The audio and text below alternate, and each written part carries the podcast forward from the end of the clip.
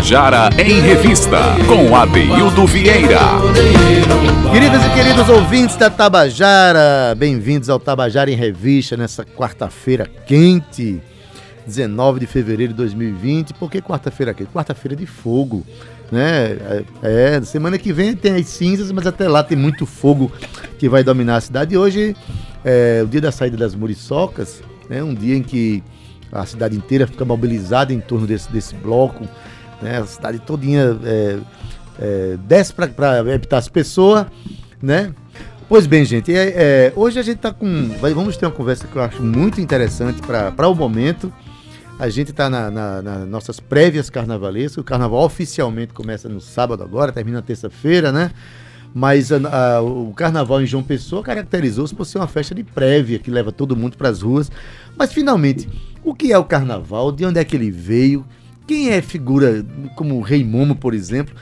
Eu tô aqui ao lado de um professor de literatura que também é capoeirista, que gosta da cultura brasileira, conhece de algum tempo, e que ele fez um em sala de aula, um paralelo sobre a questão do carnaval, a questão da literatura, e a gente vai entender de onde é que surgiu essa festa que é, a, eu diria assim, a festa mais popular do Brasil de todos os tempos e que é conhecida no mundo inteiro, né? Eu tô com o André Sarmento aqui do meu lado. Boa tarde, André, tudo bom? Boa tarde, Adeildo. Boa tarde aos ouvintes da Tabajara. Um grande prazer, né? Estar do lado de um cara que representa de fato a nossa identidade cultural, né? Ah, Música obrigado. paraibana. E vamos aqui para bater um papo sobre a relação entre o carnaval, literatura, cultura popular, fazer uma ponte histórica, né? Para a gente entender que essa celebração é, acima de tudo, um elemento de resistência cultural que rompe Pronto. fronteiras, né? E que ressignifica a, a, a, nossa cultura, né? E bebe de uma herança que a Cíntia falou desse tambor, né? Dessa batida, dessa, batida, dessa é. herança afro. Então a ideia é a gente trabalhar, né, conversar um pouco sobre essas questões. Agora sim, você não é um carnavólogo. Você não é um carnavólogo, né? Não. Você não é um cara que estuda só carnaval, você é um professor de literatura. Como é que essa ligação, como é que surgiu essa discussão em sala de aula? De repente você é professor de literatura e começa a conversar carnaval com base em literatura. Como é que surgiu isso, André? Primeiro eu sou eu confesso, né? Como todo bom brasileiro Adora que gosta carnaval. de carnaval, né? Isso aí tem até anedota que a gente só funciona depois do é, carnaval, né? O Brasil começa O Brasil começa depois do carnaval.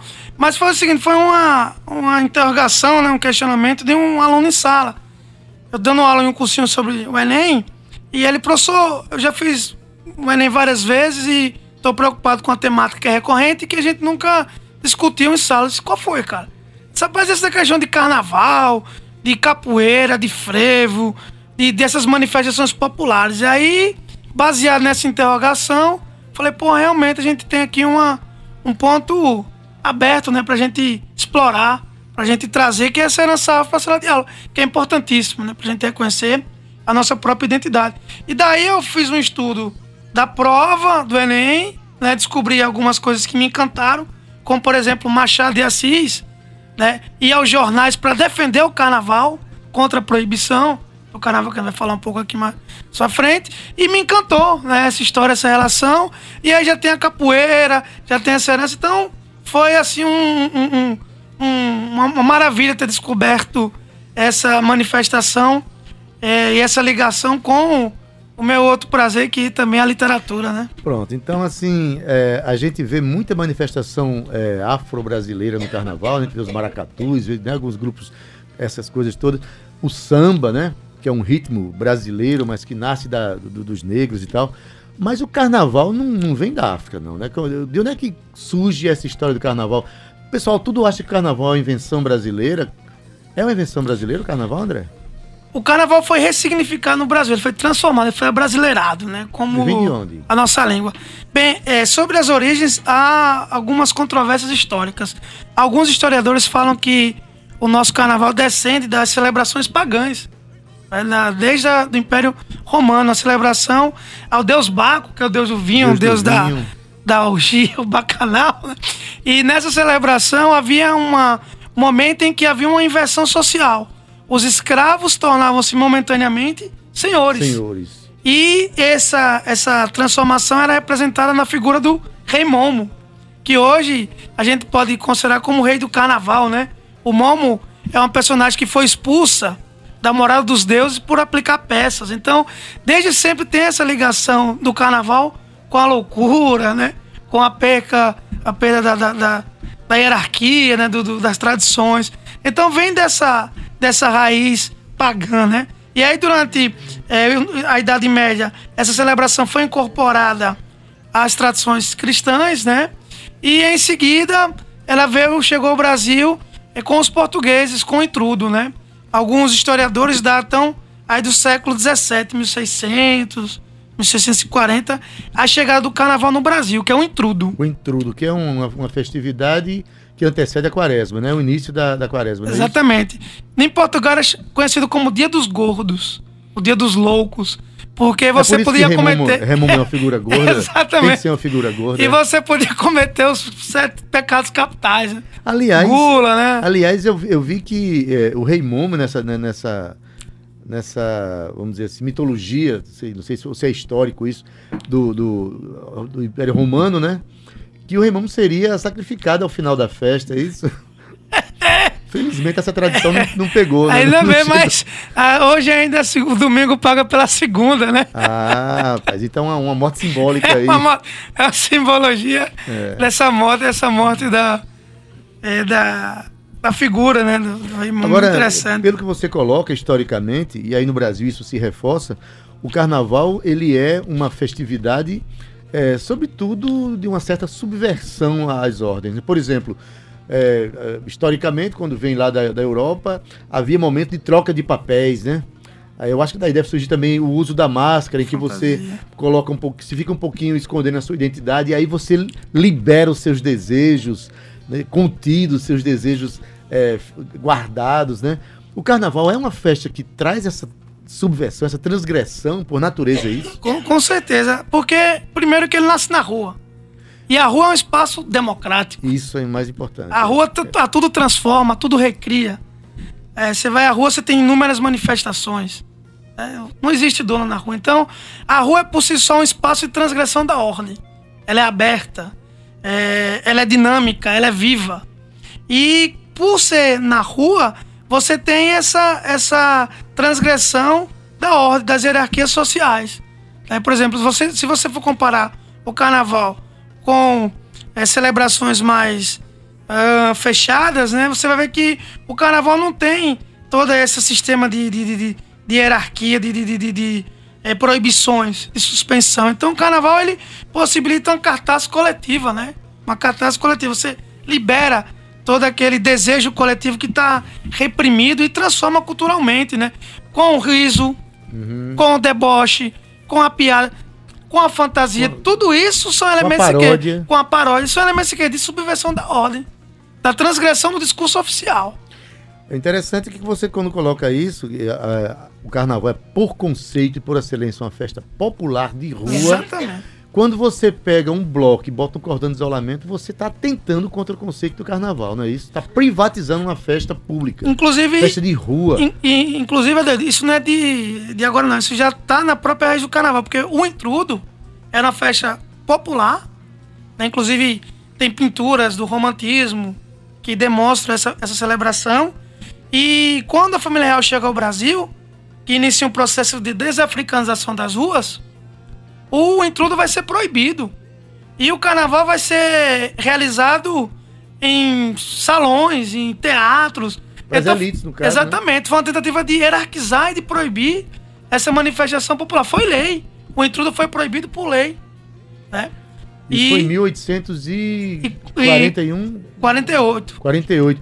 E foi é. aí que, que Machado de Assis entra no, na cena. Exatamente. É Machado ele vai escrever ele uma. Faz o quê? Diz aí. Machado vai escrever uma crônica né, intitulado Bala de Estalos. E ele vai. É, Bala de satirizar. É, balas de estalos. Balas de estalos. É, é. Balas de estalos, né? O próprio nome já diz, balas de estalos, né? Que é, é. confete, né? Que é uma coisa que une o fútil ao útil. Ele já vai tirando onda desse processo. Então ele, ele cria. Há inclusive um paralelo aí entre bala de estalo seria a bala de criança, mas também a bala crítica. Exatamente. Né? O, o, arsenal crítico dos, da, da, da, dos literatos que teciam suas críticas à proibição do intrudo. Né? Exatamente. Então ele, ele usava esse espaço justamente para discutir pela crônica, pela essa linguagem mais simples, assuntos sérios, como o intruso. Então ele vai escrever uma, uma crônica que ele vai chamar de, de pérola o fato de você ter uma lei que proíbe uma identidade cultural, que já estava, digamos assim, é, incorporada ao imaginário popular. É, exatamente. Então, por exemplo, imagine você ter uma lei hoje proibindo o carnaval. Exatamente. Você tem uma guerra civil. Tem até a música, é. né? Quando o morro desse não for carnaval. É, né? exatamente. Ser, é, essa música é fantástica. Você teria aí uma, uma guerra civil, uma revolução, é, porque é uma, uma identidade cultural muito, muito forte. Você contém uma emoção popular já Exatamente. consagrada, né? É. E aí o Machado, ele, ele, ele tira onda porque ele fala, estou cansado de, de escrever, né? Editais que não são lidos, não são publicados, que nem, nem é para inglês ver. Quer dizer, ele satiriza essa ideia de você ter leis que proíbam a liberdade de manifestação cultural popular. popular. E é interessante por quê? Porque durante muito tempo o Machado foi visto como um cara é, que estava distante da, da questão da identidade. E essa crônica traz né, esse aspecto afro, porque o Machado ele reconhece a força transformadora do, do, do, é. carnaval, né? Ele caracteriza essa identidade pulsiva da, da, da população. Então é muito interessante como ele faz isso. Ele faz isso de forma bem irônica, satirizando esse discurso oficial. Fala, velho, não dá. Né? Mas mesmo assim, a lei continua. E aí nós temos a proclamação da, da abolição e a, e a proclamação da República. E a República é um caso engraçado, porque no lugar dela assimilar no discurso de nacionalidade a identidade, ela vai segregar ainda mais. Vai proibir a capoeira, por exemplo, né? vai proibir inúmeras manifestações populares, que inclusive são apagadas da história. Então e... você me coloca um dado interessante: o, o carnaval é um, uma festa de resistência. Né? Exatamente. Né? Para que ela se mantenha na rua, para que ela se mantenha representando é, o imaginário popular, ela precisou vencer umas barreiras aí, né? Exatamente. Aí, fica até. Aí... Desculpa. Desculpa. É, eu fico até me, me, me, fazendo um tangenciamento rapidinho. Não perca seu raciocínio, não, que você é um professor bom. Vai perder o raciocínio, não. É, Fico imaginando o que é no final dos anos é, do século XIX, começo do século XX, você ter é, o carnaval num cenário como esse, né, de uma recém-república proibindo coisas populares, e você encontrar, por exemplo, uma Chiquinha Gonzaga naquele tempo, uma mulher compositora, né? É, que, que, que, que é, também compunha para carnaval. Aquela música Abre Alas é dela. Ou Abre Alas que eu quero passar. Você fica imaginando quanto de resistência não tem no Brasil, né? A gente precisa, inclusive, evocar esses momentos de resistência para o momento que a gente está vivendo hoje. Não dá para a gente achar que, que, que, podem reprimir a felicidade popular, o desejo de dignidade que a gente tenha, não? Com certeza. E não foi diferente com, com o carnaval, porque é, o carnaval foi proibido, o que, que, o que, que o povo fez? Deixou de participar? Não, eles reinventaram. E aí surge os, o carnaval de rua, que nós conhecemos hoje, que tem sua origem nos cordões, que são os blocos de rua. Por exemplo, o carnaval ah. de Olinda, ele é uma, uma um, surge, né? Ele tem emanescência aí do carnaval dos cordões. E que eram os cordões? Eram... São, são, os cordões são os precursores dos blocos, é isso? Exatamente. E depois... E aí tem uma anedota, como é que ele surge?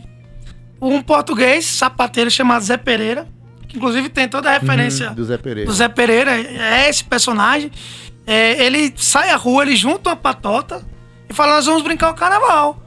E aí sai com a galera na rua e fala: Tá reinventado o carnaval.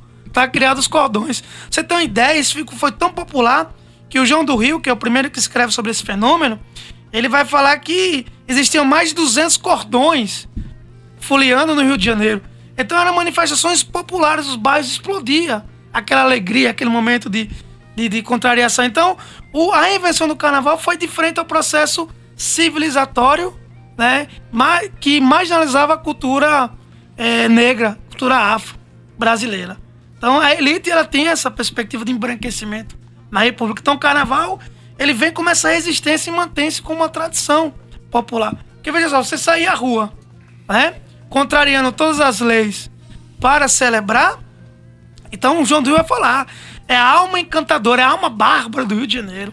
Que é, antes de tudo, um bem popular. Então a cultura Olha, popular tem essa, essa resistência, isso, né?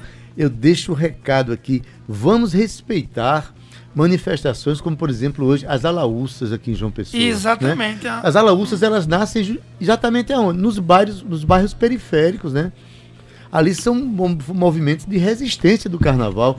As tribos indígenas de João Pessoa, que saem no carnaval tradição, algumas com mais de 100 anos de existência, Exatamente. todas representam um processo de resistência às tradições, resistência cultural. Né? E é, eu estava lendo nessas obras literárias, o, o, o Mário de Andrade passou pela Paraíba e registrou o coco de Tambaú, né? Uhum. Na época, a, habitado por pescadores, né? Registrou, sim, desculpa, vai. Não, não pode. Sim. Não, não. não aí, aí eu ia falar que é, essas manifestações na literatura aparece, por exemplo, Zelens do Rego, aparece Américo de Almeida, mas sempre com esse caráter assim de, de resistência, de uma marca de identidade cultural que tenta ser apagado ao longo da história. Porque quando você, como você fala mesmo, coloca um cortão para isolar, você tenta separar essa. essa, essa... acaba com o carnaval de rua. Você, você privatiza uma coisa que está no meio da rua. Não, é, você tem. exatamente. É, então, as alaúças são blocos espontâneos, né? Eu, eu brinquei a alaúça. Alaúça quer dinheiro, quem não der é, é pirangueiro. Isso aí é tinha ali, na, na entendeu? no mercado de Mangabeira. Então, é. Então, assim, foi minha infância também. Então, é um negócio que vive ainda, né? E tem remanescências aí dessa, dessas manifestações de rua, né? Há, um, há uns, uns, uns, uns, cinco anos atrás, eu estava passando vários por Mandacaru e vi uma alaúça super interessante. Eu não me lembro se é o macaco louco, se é esse, né? Que é um deles. O, o, o animal, ele, tava, ele sai à rua dentro de uma, de uma jaula dentro de uma jaula e, e o pessoal tocando, né? Um determinado momento ele se solta, que nem monga, né? se solta da jaula e que só quem consegue conter esse animal é o cara que, que doma ele, que é um garoto que consegue ser mais novo, do, mais baixo do que eu. O cara bem franzinozinho, é o cara que consegue. Esse imaginário, essa criatividade é o que caracteriza essa história toda, né? Exatamente. Convido todo mundo, na segunda-feira à tarde, eu acho que ainda tem é, o, o, desfile de alaúças ali na Avenida Duarte da Silveira, eu acho que é um dos momentos mais representativos desse imaginário popular que você fala. O que é carnavalização? A carnavalização é uma, uma, uma teoria, né? Foi criada por Bakhtin, que ele vai analisar o, o processo de é, subversão da ordem nas festas populares da Idade Média. E ele vai entender que essas festas recriam uma ordem, é, enaltecendo aquilo que anteriormente estava reprimido, estava em segundo plano.